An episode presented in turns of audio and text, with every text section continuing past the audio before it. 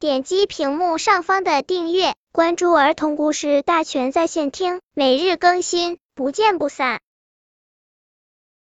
本片故事的名字是《小猴嘟嘟的餐厅》。森林餐厅开张了，小猴子嘟嘟是主厨。人人都说小猴子精精瘦，可咱们的嘟嘟是个小胖子。本来嘛，哪个大厨不是胖乎乎的呀？你看咱们的嘟嘟，戴着高高的厨师帽，穿着雪白的厨师衣，挺着圆滚滚的小肚子，别提有多神气了。一大早，小动物们就聚到餐厅前，你一言我一语，叽叽喳喳，真热闹。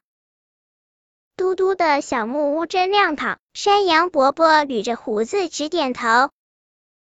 屋里的秋千座肯定很好玩，小兔子乖乖瞪着一双亮晶晶的红眼睛，急着想进去坐一坐。嘟嘟真神气，梅花鹿妹妹用崇拜的眼光望着嘟嘟。嘟嘟乐得直挠头，高高的厨师帽差点都被掀掉了。嘟嘟热情的邀请客人们进餐厅，他要好好露一手，请大家品尝他的手艺。山羊伯伯面前放上一盘油炸小鱼，金黄色的小鱼真漂亮。小兔子乖乖面前是一盘凉拌洋葱，洋葱香香的，嫩嫩的，一定很好吃。小猫弟弟该有一份什么菜呢？哦，青菜胡萝卜沙拉。青菜丝和胡萝卜丝都切得像松针一样细。梅花鹿妹妹面前的是一碗小鱼碎蘑菇浓汤，香气扑鼻。大家不要客气，多吃一点。嘟嘟周到的招呼着大家。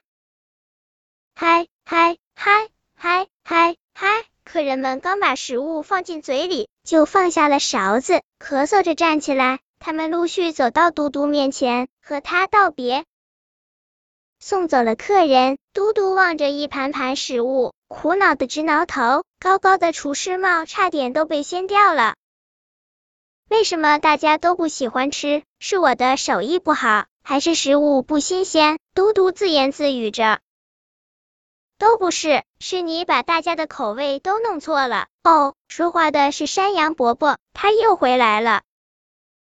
山羊伯伯耐心的把每个动物不同的口味讲给嘟嘟听，嘟嘟听得直点头。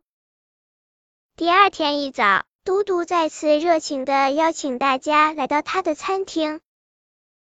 山羊伯伯，谢谢您，这是为您做的椒盐嫩青草。小猫弟弟，这是你的香煎小鱼。小兔子乖乖，这一盘是特意为你拌的蘑菇胡萝卜沙拉。这一碗嫩树叶草莓汤是给梅花鹿妹妹的。这一回，大家吃得津津有味，嘟嘟擦擦额头上的汗，心里乐开了花。